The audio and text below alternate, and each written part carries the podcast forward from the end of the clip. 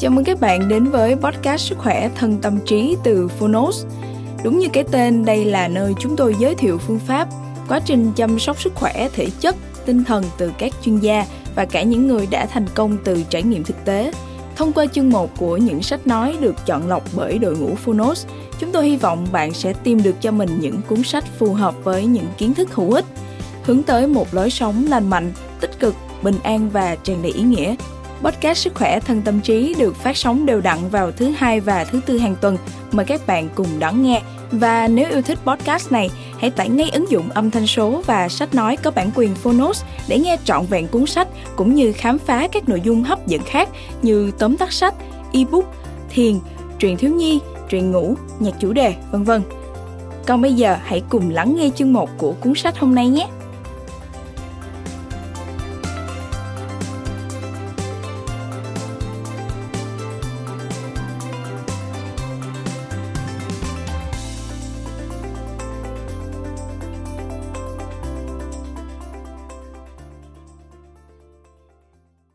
Bạn đang nghe từ Phonos.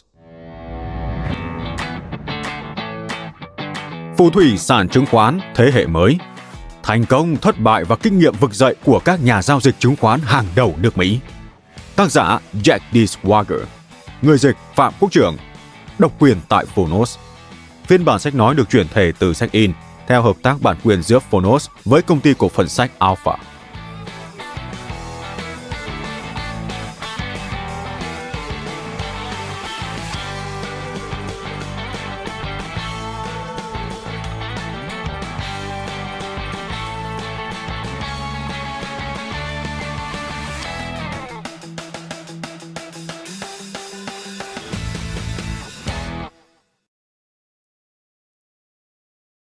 Lời nói đầu Có một vài câu chuyện đáng kinh ngạc ở đây.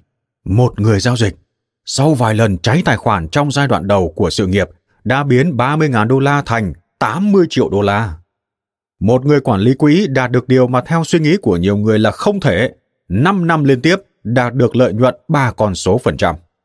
Một người giao dịch ở một thị trấn nhỏ của Mỹ đã khởi nghiệp với số vốn ít ỏi và trở thành một trong những nhà giao dịch trái phiếu lớn nhất thế giới một cựu nhân viên phân tích chứng khoán đã thu được trung bình 25% lợi nhuận hàng tháng trong suốt 7 năm, chủ yếu bằng giao dịch chỉ số chứng khoán tương lai. Một kỹ sư điện tốt nghiệp từ MIT đã điện toán hóa phương pháp giao dịch để kiếm được mức lợi nhuận không tưởng 250.000% trong 16 năm. Vừa rồi là một số trong nhiều ví dụ về những cuộc phỏng vấn trong cuốn sách này, với từng cách thức riêng những người giao dịch được phỏng vấn đã đạt được thành công nổi bật.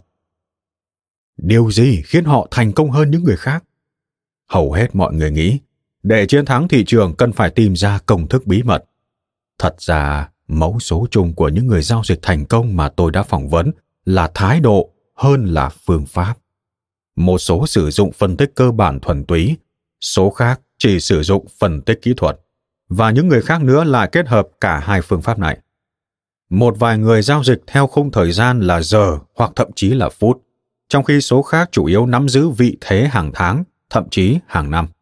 Mặc dù phương pháp giao dịch rất khác nhau, những cuộc phỏng vấn dưới đây cho thấy những sự tương đồng quan trọng của họ trong giao dịch là thái độ và nguyên tắc giao dịch. Giao dịch trên thị trường cung cấp những cơ hội lớn trong nền kinh tế của chúng ta.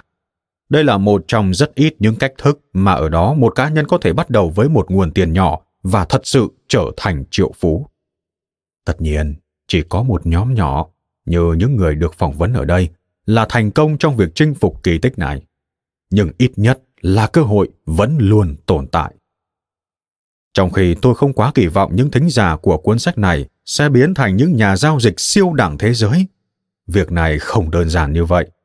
Nhưng tôi tin rằng những suy nghĩ mang tính gợi mở trong các cuộc phỏng vấn sẽ giúp hầu hết những thính giả có đầu óc cởi mở và nghiêm túc cải thiện thành tích giao dịch của mình.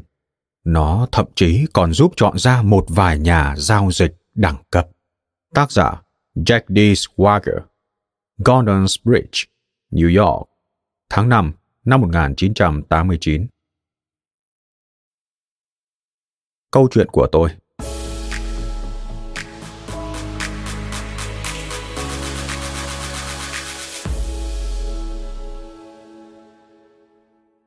Quý thính giả thân mến, ngay sau khi tốt nghiệp, tôi làm công việc nghiên cứu phân tích thị trường hàng hóa. Tôi đã rất ngạc nhiên khi thấy những phân tích kinh tế và thống kê của tôi dự đoán chính xác nhiều xu hướng chính của giá hàng hóa. Ý nghĩ về việc mua bán đến với tôi ngay sau đó. Vấn đề cản trở duy nhất là nhìn chung, bộ phận của tôi không cho phép những người phân tích được giao dịch. Tôi đã chia sẻ nỗi thất vọng của mình trong tình huống này với Michael Marcus. Cuộc phỏng vấn đầu tiên, người đã trở thành bạn của tôi sau khi tôi phỏng vấn về vị trí nghiên cứu viên mà anh ấy đã từ bỏ. Michael nói, bạn biết đấy, tôi cũng gặp vấn đề tương tự khi làm việc ở đó. Bạn nên làm như tôi này, mở tài khoản ở công ty khác. Anh ấy đã giới thiệu cho tôi một môi giới ở công ty mới của mình, người sẵn sàng mở tài khoản cho tôi. Thời điểm đó, tôi kiếm được ít hơn một thư ký văn phòng, bởi vậy tôi không có nhiều tiền để mạo hiểm. Tôi đã nhờ anh mình mở tài khoản 2.000 đô la mà tôi là người tư vấn. Vì tài khoản phải được giữ bí mật nên tôi không thể gọi điện đặt lệnh từ bàn làm việc của mình. Mỗi lần muốn mở hoặc đóng một vị thế, tôi phải đi thang máy xuống dưới chân tòa nhà để sử dụng điện thoại công cộng. Điều tệ nhất trong tình huống này không chỉ là sự chậm chế khi vào lệnh, mà còn là tôi phải cẩn trọng cân nhắc số lần rời bàn làm việc. Thỉnh thoảng, tôi phải hoãn việc đặt lệnh cho đến sáng hôm sau để tránh nghi ngờ. Tôi không nhớ cụ thể về những lần giao dịch đầu tiên. Tất cả những gì tôi nhớ được là tôi chỉ còn lại chút lãi sau khi trả chi phí hoa hồng. Giao dịch đầu tiên còn lưu lại ấn tượng trong tôi. Tôi đã thực hiện phân tích chi tiết về thị trường bông trong suốt thời kỳ hậu Thế chiến thứ hai.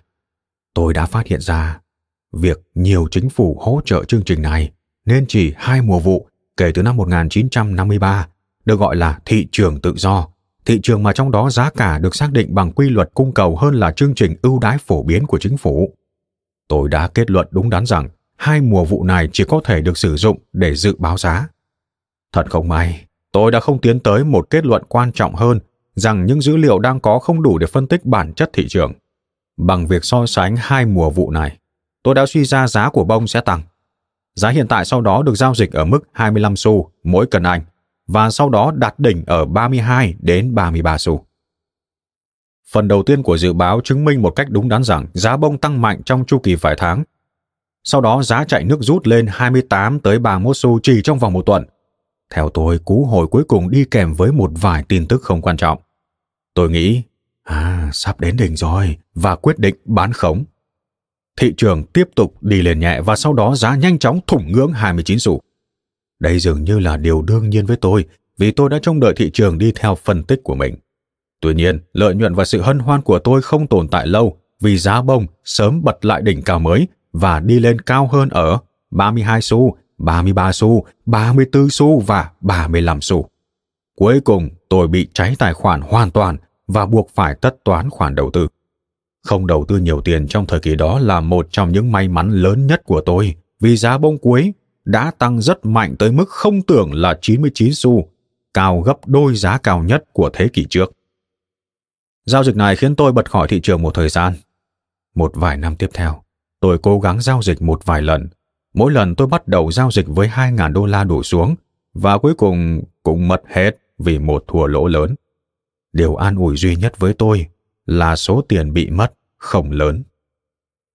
Có hai điều đã chấm dứt mạch thua lỗ của tôi. Thứ nhất là việc tôi gặp Steve Kronowitz.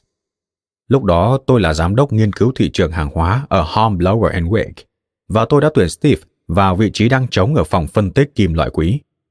Steve và tôi ngồi chung phòng, và chúng tôi nhanh chóng trở thành bạn tốt. Đối lập với tôi là một người phân tích cơ bản thuần túy. Phương pháp phân tích của Steve đối với thị trường là phân tích kỹ thuật thuần túy.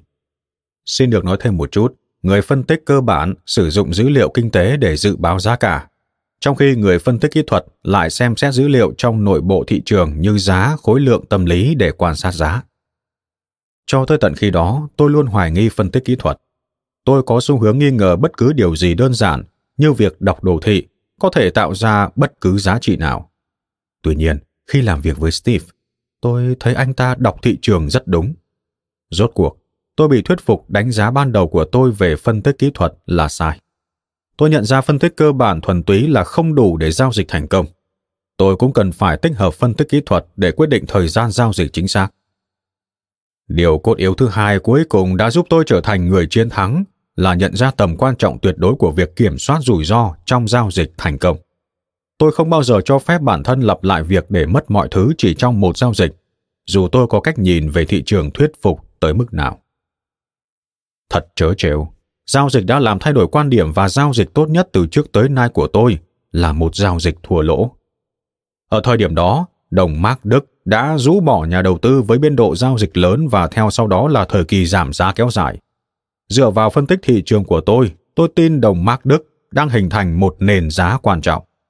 Tôi thực hiện vị thế mua trong thời kỳ tích lũy đó đồng thời đặt lệnh cho tới khi hủy bỏ Good Deal Cancel, GTC, để cắt lỗ chỉ ngay dưới giá trị đáy gần nhất. Tôi lập luận thị trường sẽ không rơi xuống giá trị mới thấp hơn.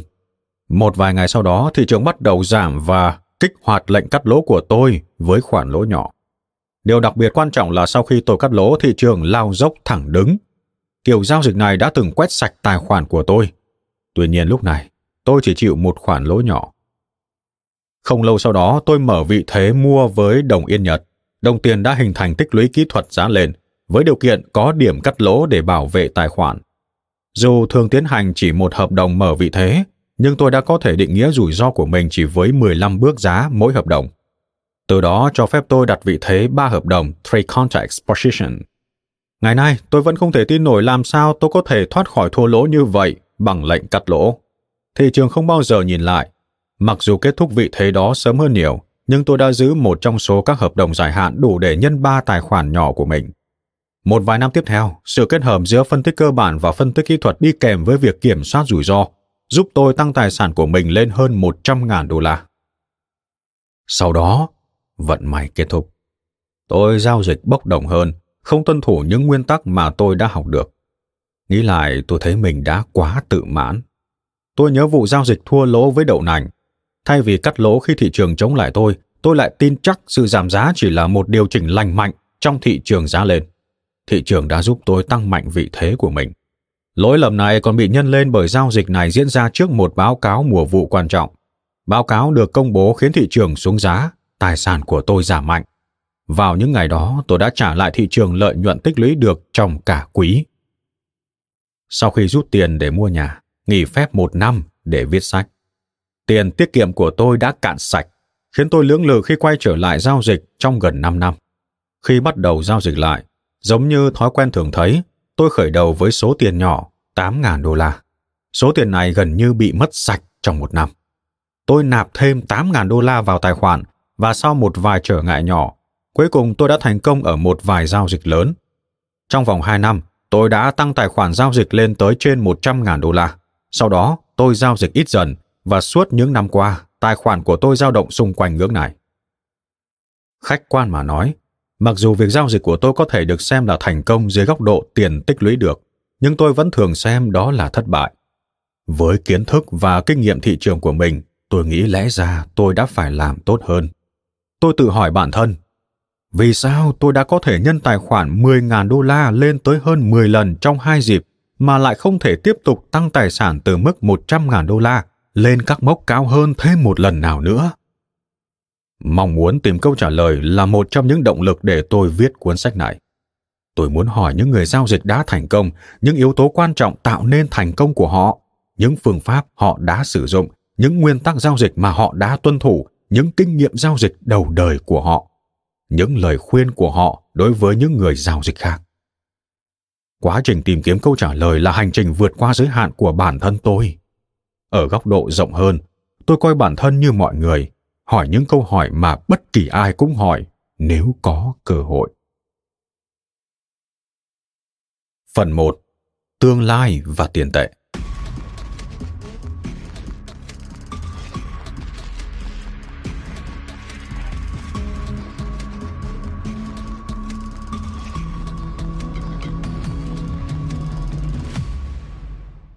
loại bỏ những điều huyền bí của tương lai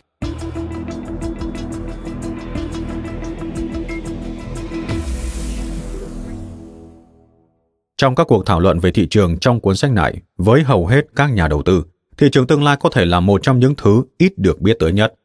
Nó cũng là một trong những thị trường tăng trưởng nhanh nhất. Khối lượng giao dịch trong thị trường tương lai đã tăng hơn 20 lần trong vòng 20 năm qua. Năm 1988, giá trị của đồng đô la trong hợp đồng tương lai ở Mỹ đã vượt 10.000 tỷ đô la.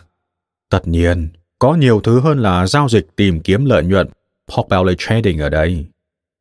Quý thính giả thân mến, đây là ước tính sơ bộ dựa trên 246 triệu hợp đồng được giao dịch và giả sử giá trị trung bình của một hợp đồng là hơn 40.000 đô la, ngoại trừ lãi suất tương lai ngắn hạn, chẳng hạn như Euro Dollar. Giá trị một hợp đồng có giá trị từ khoảng 11.000 đô la cho đường tới 150.000 đô la cho chỉ số S&P 500 với giá trị chỉ số là 300. Trở lại với phần hội thoại. Thị trường tương lai ngày nay thì bao gồm tất cả những nhóm thị trường chủ yếu như lãi suất, ví dụ T-bond, chỉ số chứng khoán, ví dụ S&P 500, tiền tệ, ví dụ đồng yên Nhật, kim loại quý, ví dụ vàng, năng lượng, ví dụ dầu thô, và các sản phẩm nông nghiệp, ví dụ ngô.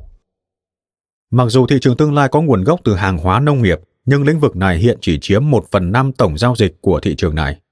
Trong suốt thập kỷ vừa qua, việc giới thiệu và tăng trưởng ngoạn mục của nhiều loại hợp đồng mới đã tạo ra bộ phận thị trường tài chính như tiền tệ, công cụ lãi suất và chỉ số chứng khoán hiện đang đóng góp sấp xỉ 60% của tổng lượng giao dịch tương lai. Thị trường năng lượng và kim loại đóng góp gần một nửa trong 40% còn lại. Bởi vậy, thuật ngữ hàng hóa ngày càng trở thành thuật ngữ không chính xác khi được sử dụng để đề cập tới thị trường tương lai.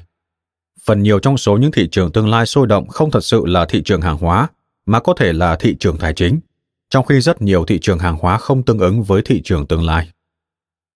Bản chất của thị trường tương lai nằm ở tên của nó giao dịch bao gồm một hợp đồng tiêu chuẩn cho một loại hàng hóa như vàng hoặc công cụ tài chính như T-bond, có hiệu lực trong tương lai, đối nghịch với thời điểm hiện tại.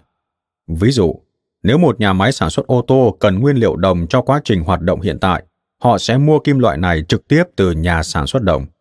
Tuy nhiên, nếu cũng nhà sản xuất ô tô đó quan tâm tới việc giá đồng có thể cao hơn trong 6 tháng nữa, họ có thể cố định một cách tương đối chi phí mua đồng bằng cách ký hợp đồng tương lai ở thời điểm hiện tại.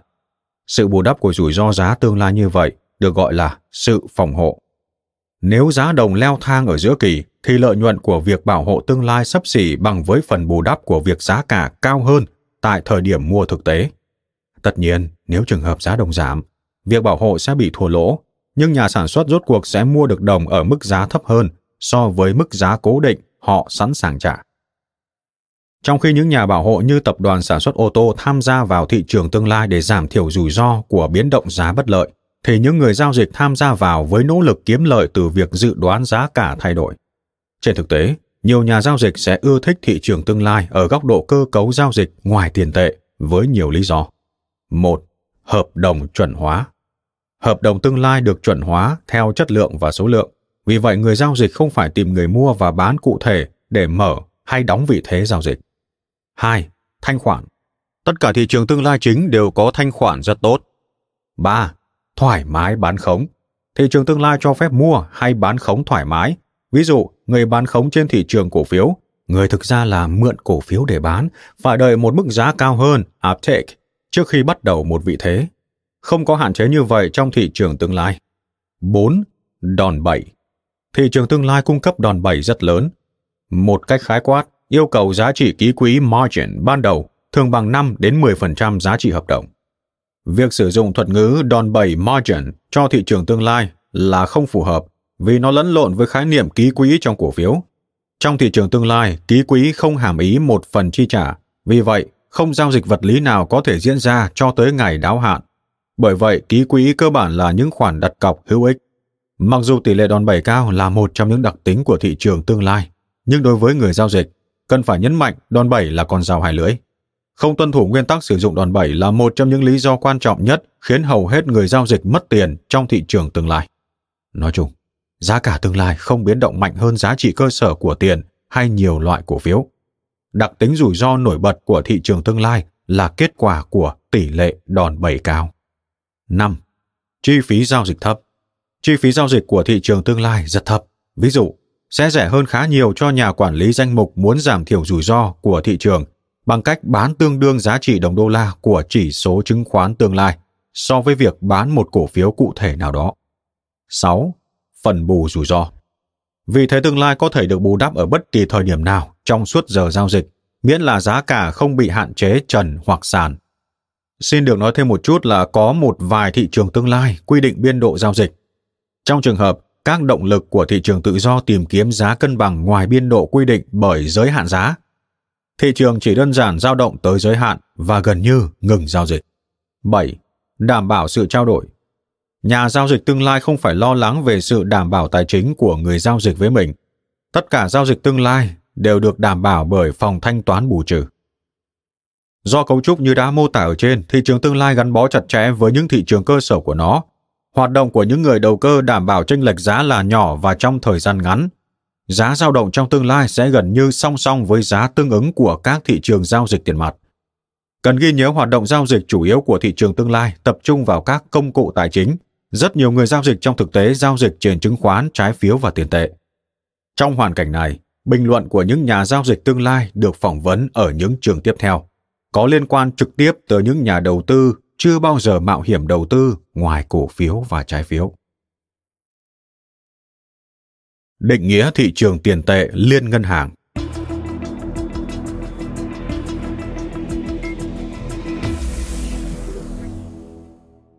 Thị trường tiền tệ liên ngân hàng là thị trường hoạt động 24 giờ theo cách mặt trời đi vòng quanh trái đất, di chuyển từ ngân hàng trung ương Mỹ tới Australia, tới Viễn Đông tới châu Âu và cuối cùng quay trở lại Mỹ. Thị trường này tồn tại để đáp ứng nhu cầu của các công ty thực hiện phòng hộ rủi ro trên thế giới trước sự dao động liên tục của tiền tệ. Ví dụ, nếu các hãng điện tử của Nhật Bản đàm phán hợp đồng xuất khẩu thiết bị âm thanh vào Mỹ, thanh toán bằng đồng đô la và sẽ thực hiện trong vòng 6 tháng tới, các hãng này sẽ dễ bị tổn thương do việc đồng đô la giảm giá so với đồng yên trong thời gian này.